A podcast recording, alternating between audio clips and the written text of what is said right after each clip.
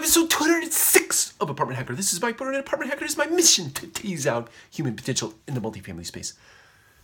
It's Friday night. I'm doing a quick video about the power of language. I was reading um, from a stack of night table reading that's getting to be about this tall um, because I've been traveling so much, but I was reading an article called The Power of Language by Kat Thompson.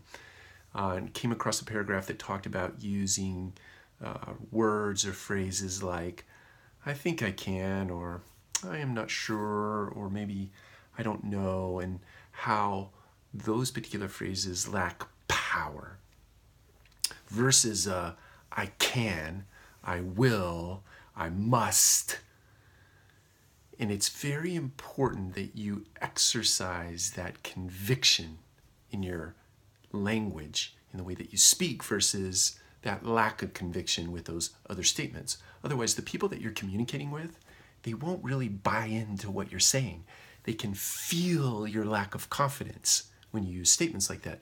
So when you speak, be convicted about it, about what you're talking about. Don't shy, don't be shy, don't beat around the bush. Go for it, all in in two thousand seventeen, hashtag crush it. Take care, we'll talk to you again soon.